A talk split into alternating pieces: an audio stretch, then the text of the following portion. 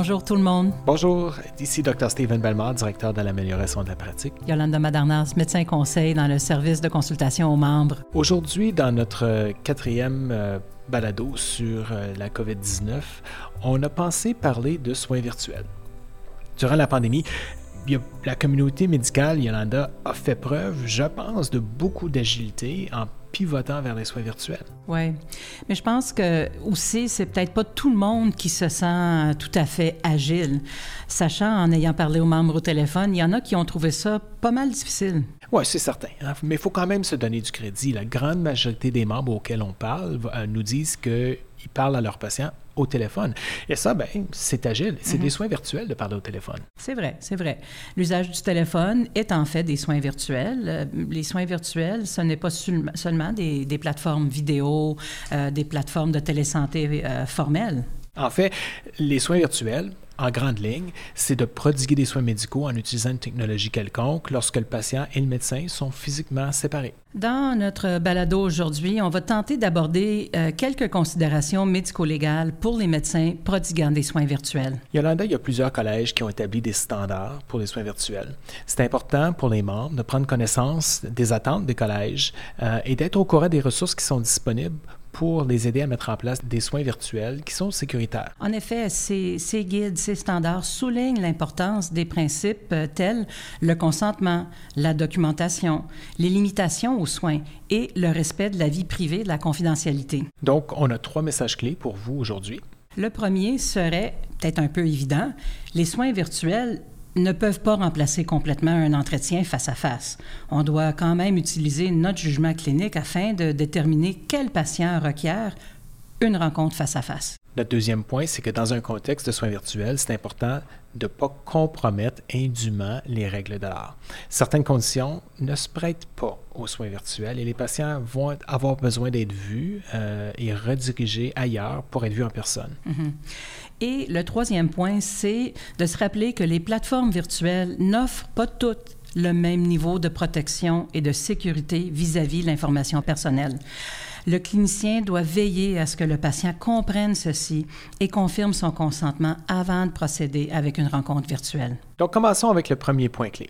Euh, le fait que les soins virtuels ne peuvent pas complètement remplacer les visites en personne. Bien, ça va de soi. Une rencontre virtuelle n'équivaut pas à une rencontre face à face, et ce, à plusieurs niveaux. C'est certain. Surtout lorsque, par téléphone, les évaluations sont dépourvues d'éléments clés. Hein. Par exemple, l'examen physique ou la communication non verbale qu'on perçoit de façon instinctive sans même avoir à y penser quand on est en personne. Ce qui rend la collecte et la diffusion d'informations beaucoup plus importantes. Ouais. Donc, Quoique la médecine demeure la même, l'entretien virtuel requiert un peu plus d'attention à certains aspects de l'anamnèse, tels les négatifs et les positifs pertinents, ainsi que nos instructions au départ. Et par ça, tu veux dire? Bien, la précision de notre diagnostic différentiel, Stephen, et notre plan de traitement repose entièrement sur la qualité de l'information obtenue lors de notre entretien virtuel. Ouais. Donc, ce qui sort équivaut à ce qui rentre. Hein? Garbage in, garbage out, comme on dit en anglais. Exactement. Et de la même façon, les instructions au départ devraient être très explicites, voire même directives vis-à-vis l'urgence et le format d'un retour à consulter. Euh, soit une rencontre virtuelle PRN versus une rencontre face à face versus une consultation à l'urgence. Tu sais, Yolanda, les membres nous disent que les soins virtuels ne font pas l'unanimité. Tu en faisais allusion euh, au début de la, du balado. Mhm. Certains membres trouvent ça un peu maladroit, gênant, même mhm. bizarre. Mhm. Mais la réalité, c'est que c'est un outil qui peut être de grande valeur, sachant tenir compte des limitations. Ça, c'est vrai. Les soins virtuels ne peuvent pas remplacer les face-à-face, c'est certain, dans tous les cas, mais il y a quand même plusieurs situations qui peuvent être gérées de façon sécuritaire, de façon virtuelle. Mm-hmm. Mais ça requiert un jugement clinique qui détermine quelles circonstances se prêtent à être gérées par cette modalité, ce qui nous mène au point numéro 2, la norme de pratique. En effet. Les collèges et les tribunaux s'attendent à ce que les médecins ne compromettent pas indûment les règles de l'art. Ils vont tenir compte du contexte, dans lequel les soins ont été prodigués, par contre, et, dans le contexte de la pandémie, pourrait offrir une certaine latitude aux soins virtuels qu'ils n'offriraient peut-être pas dans un contexte soi-disant ordinaire. Le contexte est important. Oui. Donc, quoique on peut s'attendre à avoir un peu plus de latitude, étant donné les circonstances extraordinaires que nous vivons, il incombe quand même aux médecins de juger si c'est bon d'utiliser une plateforme virtuelle dans un contexte particulier. Et si vous avez besoin d'un examen physique, par exemple, vous aurez peut-être à voir le patient en personne. Oui. Euh, à l'aide d'une caméra web, on pourrait vraisemblablement évaluer une éruption cutanée ou l'amplitude de mouvement d'une articulation, mais évidemment, on ne peut pas palper un abdomen. Et donc, de façon générale, le téléphone, c'est un bon point de départ. C'est peut-être pas nécessaire de se compliquer la vie avec une plateforme virtuelle plus compliquée. Ça dépend vraiment de notre type de pratique, du genre de patient qu'on voit, du genre de rencontre clinique qu'on a besoin de faire. Et puisque chaque pratique médicale est unique, on doit toujours se poser la question et se demander à quel point une rencontre virtuelle est appropriée. Et ne pas hésiter, si la condition du patient s'y prête pas, à les faire venir en personne, soit avec nous, avec un collègue ou même dans une salle d'urgence. Rappelons que la norme de pratique ne doit pas être indûment compromise par les soins virtuels. Rappelons toujours que la médecine est la médecine et notre devoir est de prodiguer les meilleurs soins possibles en fonction des circonstances. Et ça, ben, les collèges le savent. Plusieurs d'entre eux ont même dit que leur évaluation des plaintes prendrait en ligne de compte le contexte dans lequel les soins ont été prodigués. Je pense, Steven, euh, spécifiquement à deux exemples qui pourraient poser des, des risques. Par exemple, un patient qui insiste d'être vu face à face lorsqu'une rencontre virtuelle serait tout à fait adéquate pour le contexte clinique. Et euh, aussi l'exemple d'un contexte clinique pour lequel le médecin recommande une rencontre en personne, mais notre patient refuse de venir. En effet, bien qu'on puisse être préoccupé que les patients seraient peut-être pas satisfaits d'une visite euh, virtuelle, la rapidité avec laquelle ce genre de soins-là a été accepté suggère autrement. Je pense que le plus gros problème, en fait, c'est la deuxième situation, celle où les gens refusent de se présenter en personne lorsqu'un médecin leur en indique le besoin. C'est probablement vrai, Stephen, mais euh, je pense que dans les deux situations, il serait important quand même de tenter de comprendre le point de vue de notre patient. En effet. Dans le premier exemple, y a-t-il euh, des besoins qui ne sont pas comblés? Est-ce qu'il y a des attentes irréalistes? Peut-être on pourrait encadrer euh, le patient vis-à-vis ses, ses, attentes et lui expliquer le risque non justifié d'être exposé au virus en venant pour une rencontre face à face lorsqu'une rencontre virtuelle suffirait. Oui. Euh, et dans un même ordre d'idée, quand on a besoin de voir quelqu'un en personne pour une évaluation plus approfondie et que cette personne-là refuse, par exemple, mais de prendre le train d'explorer avec elle les raisons sous-jacentes, encore une fois, c'est une bonne première intervention. Tout à fait, parce qu'il pourrait s'agir d'une perception exagérée du risque d'exposition au virus. Et puis ça, bien, en effet, on l'a entendu parler. Hein. Il y a mhm. plusieurs salles d'urgence qui ont vu euh, une baisse d'achalandage importante mhm. parce que les gens ont peur de se rendre. Le problème qu'on voit, dont, dont, nos membres nous parlent, c'est que les gens se présentent dans des, dans des états beaucoup plus critiques qu'avant maintenant. À cause des délais, de, de la peur peut-être. C'est ça. Donc, dans ces cas-là, euh, c'est important de documenter les conseils qu'on a donnés et les plans qu'on a mis en place pour justement respecter les règles de l'art. Mhm. Ce serait un exemple de refus informé. Un patient peut refuser d'être vu, peut refuser de suivre nos recommandations, en autant qu'on soit satisfait qu'il ait compris le risque. Donc, euh, passons maintenant au point numéro 3, Stephen. OK, le consentement éclairé, c'est ça? Oui. Donc, le consentement autour des risques inhérents à la sécurité de l'information de santé personnelle, c'est vraiment ça dont on veut parler ici. Oui, on ne devrait pas présumer un consentement implicite par le fait que le patient participe à une rencontre virtuelle.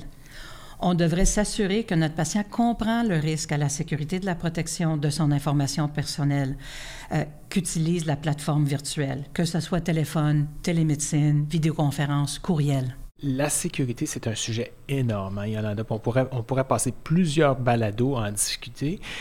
La préoccupation primaire ici, par contre, c'est le potentiel d'interception de cette information de santé personnelle-là. Donc, le chiffrement ou le cryptage de cette information serait important. De façon simpliste, l'information, dans un, quand elle est chiffrée, quand elle est cryptée, hein, elle est toute gribouillée. Elle est indéchiffrable pour quiconque n'a pas la clé ou le mot de passe essentiellement et en particulier le concept de cryptage de bout en bout. Oh mon Dieu. Ouais, c'est compliqué. Puis je vais faire mon possible pour expliquer ça. OK, on y va. Donc, une plateforme encrypté ou chiffré ne permet que les deux usagers de voir les données. Les données sont gribouillées durant le transit entre les deux personnes.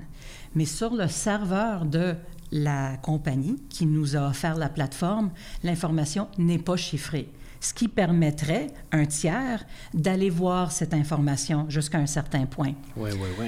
Donc, sans euh, le, chiffrement de bout en bout, on pourrait théoriquement avoir accès à de l'information, par exemple, que je suis oncologue médical, que je me spécialise en cancer du sein, que j'ai vu des patients de trois régions différentes entre 9 h et 3 h aujourd'hui, et leur permettant d'établir un profil de ma pratique. Pas nécessairement l'information individuelle, mais de l'utiliser pour des, des buts qui ne pertiennent pas aux soins c'est là le rôle du chiffrement ou du cryptage euh, de bout en bout. Hein. Être chiffré de bout en bout, ça veut dire que la compagnie qui vous a vendu la plateforme virtuelle ne peut pas avoir accès même à ce genre d'informations-là. C'est certainement plus sécur et ce genre de notion est habituellement décrite dans le, dans le texte en petits caractères fins euh, à, la fin des contrats. Oui. Et euh, c'est des choses pour lesquelles on n'a pas nécessairement reçu de l'enseignement, de l'entraînement durant nos cours de médecine, voire même au moment en pratique. C'est effectivement compliqué, mais euh, heureusement, plusieurs associations médicales provinciales, les collèges et les autorités se sont prononcé sur les plateformes virtuelles qui possèdent les caractéristiques nécessaires. Donc, c'est important de vérifier dans la province où vous êtes ce que votre collège, votre, euh, votre euh, Appui ministère, etc. Ou recommande. On, sait euh, qu'il y a même des, des provinces, des autorités de santé qui ont acheté des licences d'usagers pour tous les médecins de la province. Donc, Yolanda, si je travaille pour une autorité de santé comme ça, une clinique, un hôpital, qui m'a acheté une plateforme ou qui me, qui me donne accès à une plateforme de soins virtuels, puis qu'elle a un problème au point de vue de la sécurité, est-ce que moi, comme médecin utilisateur, je pourrais être tenu responsable d'une atteinte à la vie, à la vie privée potentielle? Mhm. C'est une excellente question, euh, Stephen. En général, le médecin pourrait se fier sur les systèmes fournis par l'établissement, la clinique, l'employeur. Mais ceci dit, c'est toujours une bonne idée de soulever vos préoccupations quant à la protection de l'information qu'offrent vos systèmes si en fait vous êtes au courant ou si vous doutez qu'il pourrait y en avoir une. Encore mieux, faites-leur par écrit pour, euh, pour vraiment démontrer votre diligence. Effectivement, et, en plus, il y a du personnel dans les institutions, dans les établissements qui euh, sont responsables de la gestion des instances de vie privée. Ouais. Donc, on ne peut pas se servir du consentement du patient euh, pour euh, utiliser une plateforme virtuelle pour se laver les mains, mm-hmm. si on peut dire, des préoccupations de sécurité s'il y en a.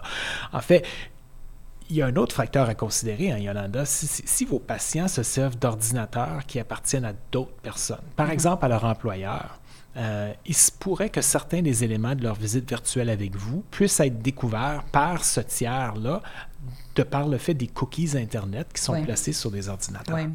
Donc, c'est un, bon point ici euh, pour parler de consentement. Donc, euh, on doit s'attendre à ce que les médecins cherchent à obtenir le consentement du patient pour chaque visite virtuelle? Bien, ce serait certainement la chose prudente à faire. Et ça veut dire qu'on doit le faire à chaque fois même pour le même patient ou est-ce qu'on peut le faire juste la première fois? Bien, tu vas me voir venir ici. Hein? Idéalement, on devrait le faire à toutes les fois. ça, c'est parce que les choses changent d'une visite à une autre. Les sujets traités peuvent varier en termes de sensibilité de la visite. Euh, les préoccupations de sécurité peuvent être moindres pour un type de problème plutôt que pour un autre aux yeux du patient. Mhm. Donc, en général, je pense que c'est prudent de présumer que les patients n'ont même pas considéré ces éléments de sécurité associés à, aux visites virtuelles. Donc, ça serait prudent de la part du médecin de les, de les mettre en évidence et d'en discuter. C'est ça. Et à toutes les fois, idéalement aussi. Oui, chaque fois. Les gens oublient, les gens changent, les circonstances changent. Et euh, il y a plus, plus d'éléments au concept de consentement que la sécurité de la plateforme. Un autre aspect, c'est les limitations qu'impose les soins virtuels. Oui, tu as, oui, as raison. Le, le patient, il faut aussi qu'il comprenne que son problème, à lui ou à elle, pourrait ne pas être gérable via soins euh, virtuels. Et si on estime qu'un examen physique est nécessaire et que ça soit important de reprendre un rendez-vous pour une visite face à face, ou bien de se présenter à l'urgence selon les circonstances. C'est ça. La bonne nouvelle par rapport à tout ça, Yolanda, c'est que le consentement peut être délégué à quelqu'un. Hein. C'est pas vous qui avez besoin de faire ça nécessairement à toutes les fois. Oui, ça peut être délégué à une infirmière, une assistante, une adjointe administrative. L'important, c'est que nous soyons confiants qu'ils ont l'information nécessaire pour pouvoir expliquer les choses bien et répondre aux questions du patient. Et puis, on ne peut pas insister là-dessus plus. Hein. Mhm. ça, ça, implique qu'il faut qu'on entraîne son personnel. On ne peut pas juste dire, regarde, tiens le consentement sans leur parler de ce que mhm. c'est puis des implications pour vraiment qu'ils comprennent puis mhm. qu'ils puissent faire comprendre aux patients. Euh, de cette façon-là, ben, si votre infirmière, votre personnel administratif a obtenu ce consentement-là, ben, vous, au début de votre, euh, de votre visite virtuelle, vous n'avez qu'à confirmer, dans le fond, que le patient consent euh, et, et ah, pouvez faire ça lorsque vous vérifiez son identité, par exemple. Eh, c'est vrai, c'est un autre point important, ça. Il faut vérifier qu'on parle à la bonne personne, n'est-ce pas? Oui, ben c'est ça. Hein. C'est peut-être pas un aussi gros problème si on fait beaucoup de suivi avec des gens qu'on connaît. Euh, mais c'est certainement plus important si on voit des gens pour la première fois. Donc, c'est une bonne idée de vérifier qu'on parle ou qu'on voit la personne qu'on pense voir ou à qui parler. Oui.